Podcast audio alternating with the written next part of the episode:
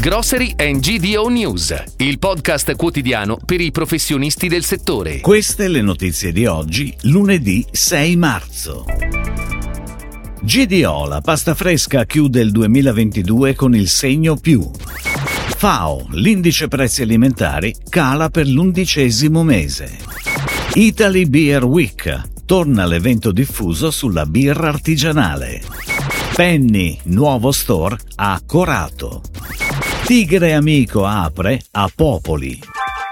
Nel 2022 le vendite di pasta fresca nella GDO italiana hanno avuto un andamento positivo e sono cresciute complessivamente del 2,9% in valore e del 2,3% in volume rispetto al 2021. È andato parzialmente bene il settore della pasta fresca senza glutine, unica categoria che negli ultimi 12 mesi è cresciuta a doppia cifra. Sono stati venduti 412 milioni di confezioni di pasta fresca per un controvalore di 7 792 milioni di euro, con una pressione promozionale media nei 12 mesi pari al 34,6%. La pasta fresca senza glutine rappresenta ancora una quota minima del mercato totale della pasta fresca, appena lo 0,4% contro il 61,7% della pasta fresca ripiena e il 37,9% della pasta fresca non ripiena. In valore assoluto la pasta fresca ripiena ha generato fatto vendite per 489 milioni di euro nel 2022, la pasta fresca non ripiena per 300 milioni e quella senza glutine per 3 milioni di euro. Ed ora le breaking news, a cura della redazione di gdonews.it. Diminuisce a febbraio per l'undicesimo mese consecutivo, anche se solo marginalmente, l'indice di riferimento dei prezzi internazionali delle materie prime alimentari. Lo rende noto l'Organizzazione delle Nazioni Unite per l'alimentazione e l'agricoltura. L'indice ha registrato una media di 129,8 punti a febbraio, un calo marginale dello 0,6% rispetto a gennaio e del 18,7% rispetto al picco di marzo 2020. 2022. Il calo dell'indice riflette il calo delle quotazioni degli oli vegetali e dei prodotti lattiero-caseari, che ha più che compensato un forte aumento dei prezzi dello zucchero. Torna dal 20 al 26 marzo in tutta Italia Italy Beer Week evento diffuso dedicato alla birra artigianale giunto alla tredicesima edizione. L'appuntamento è l'evoluzione della settimana della birra artigianale nata nel 2011. La manifestazione invita pub, birrifici e ristoranti di tutta Italia a organizzare eventi e promozioni dedicati alla birra artigianale che possono essere segnalati su italybeerweek.com.